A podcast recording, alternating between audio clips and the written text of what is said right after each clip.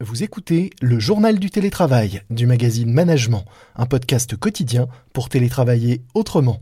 Je suis Lomite Guillot et aujourd'hui nous allons parler des enjeux du retour au travail. C'est parti.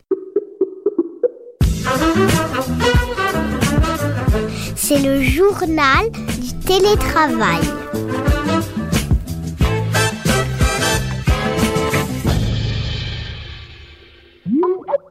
Aujourd'hui, dans notre journal du télétravail, j'accueille Christian Belval, directeur du développement du groupe April. Le groupe April, c'est un assureur dont la branche entreprise conseille et accompagne les entreprises pour prévenir notamment et gérer l'ensemble de leurs risques. Bonjour. Bonjour à vous. Alors, pensez-vous que les salariés ont besoin d'une aide particulière en ce moment, d'un accompagnement spécifique pour reprendre le chemin du travail après la période de confinement et de télétravail quasi généralisée que l'on a connue dans certaines entreprises? Indéniablement. Nous sommes dans une situation où, pendant plusieurs semaines, l'ensemble des collaborateurs des entreprises ont eu un mélange entre la vie privée et la vie professionnelle.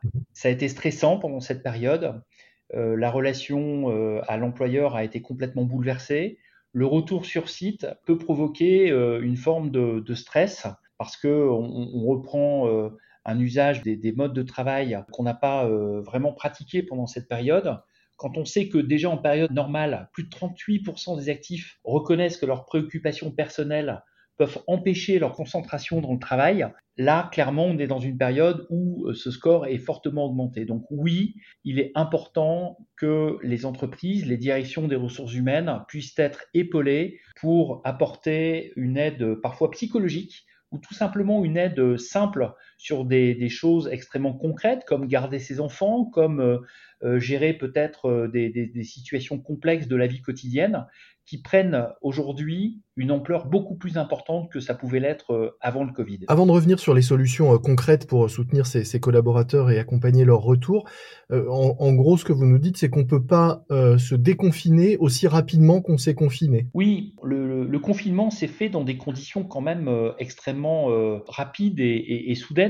Il y a une forme de sidération de l'ensemble des Français et lorsque on est un actif et qu'on est en train de travailler sur un projet ou tout simplement qu'on est dans le flux du quotidien, passer d'un mode présentiel à un mode télétravail, ça a été compliqué. Le déconfinement est tout aussi compliqué parce qu'il ne faut pas l'oublier, parmi nos collaborateurs, et c'est vrai chez tous nos clients, certains collaborateurs sont encore dans l'inconnu par rapport à la contagion, par rapport au fait de savoir si vraiment le virus est passé, est-ce qu'il y aura une deuxième vague. Ça crée de l'inquiétude. Être à trois dans un ascenseur aujourd'hui, je peux vous garantir qu'il y a des gens qui se regardent, qui disent est-ce que je vais monter ou pas dans l'ascenseur. Donc pour tous nos clients qui sont dans des grands ensembles de bureaux, que ce soit à Paris ou en province, ce sont des questions extrêmement importantes qui parfois ont même freiné le retour au travail. Et alors concrètement, comment on y répond à ces interrogations, ces craintes et ces peurs? Ce que nous constatons auprès de nos clients, donc qui sont des DRH d'ETI, de grandes entreprises, c'est que ce qui a bien marché, c'est lorsque, avant ce retour, les DRH ont communiqué sur les conditions du retour. C'est-à-dire, vous ne prenez pas de risque à revenir travailler chez nous parce que nous avons mis en place des mesures. Je pourrais parler de l'exemple d'April. Nous avons parlé à nos collaborateurs pendant la crise. Nous leur avons parlé avant qu'ils reviennent au travail. On était de retour pour certains depuis le 11 mai. Eh bien, ce que nous avons fait, c'est qu'ils avaient une vision extrêmement claire de toutes les mesures qui avaient été prises par l'entreprise en termes de distanciation sociale, en termes de protection individuelle, les masques, le gel, les lingettes, la photocopieuse, etc., etc. Les exemples sont très simples. Donc, toutes les entreprises qui ont bien pris soin de préparer ce retour ont pu rassurer leurs collaborateurs. Ce besoin de transparence qui s'est exprimé pendant le confinement, il reste encore plus vrai aujourd'hui. Oui.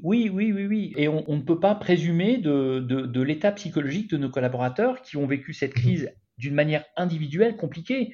Quand on disait à des personnes qui ne pouvaient pas aller rencontrer leurs parents dans les EHPAD, comprenez que leur dire le lendemain « tu as le droit de retourner au travail », c'est quand même psychologiquement pas facile. Donc à nous, à l'ensemble des DRH, à mettre en œuvre des mesures simples de rassurance, très transparentes et opérationnelles. Il n'y a pas besoin d'aller trop loin dans ces mesures. Simplement, il faut qu'elles soient lisibles, il faut qu'elles aient du sens et que là aussi, ce qui est très important, c'est que les directions, le management montrent l'exemple. il y a des entreprises dans lesquelles on a demandé aux collaborateurs de revenir, mais le management, lui, était resté en télétravail. Chez April, on a fait l'inverse. Le Comex est revenu en premier et derrière, on a fait revenir nos collaborateurs. Est-ce que les mesures et les problèmes ou problématiques sont les mêmes qu'on s'adresse à des salariés qui ont été en télétravail ou à des personnes qui ont été en période de chômage partiel et d'inactivité? La question n'est pas la même. Un collaborateur qui a été, excusez-moi l'expression, exclu de la vie de l'entreprise pendant plusieurs semaines, voire parfois plusieurs mois, va devoir se remettre dans la vie d'une entreprise qui, pendant le Covid, à continuer à parler à ses clients, à continuer à parler à ses fournisseurs, à continuer évidemment à gérer un certain nombre de fonctions vitales pour l'entreprise. Et ces collaborateurs qui étaient en chômage partiel, ils se retrouvent dans une situation où ils ont perdu le fil pendant une période qui est assez longue. Donc évidemment, et c'est le choix que nous avons fait là aussi, on a eu une attention toute particulière aux personnes qui avaient été en chômage partiel pour que vraiment on puisse à nouveau les faire revenir au travail dans des conditions identiques. Je le disais, vous êtes spécialiste de la prévention des risques. Les risques sont les mêmes pour ceux qui ont été exclus, comme vous le disiez, ou pour ceux qui ont été à distance et qui ont pris goût et qui n'ont pas forcément envie de modifier ces nouvelles habitudes qui leur conviennent pour une partie d'entre eux. Chez April, on a toujours pensé qu'il était important d'apporter de la protection sociale. Vous savez, la complémentaire maladie, la prévoyance aux collaborateurs des entreprises qui nous font confiance. Mais on est allé chercher des solutions plus importantes pour accompagner les collaborateurs.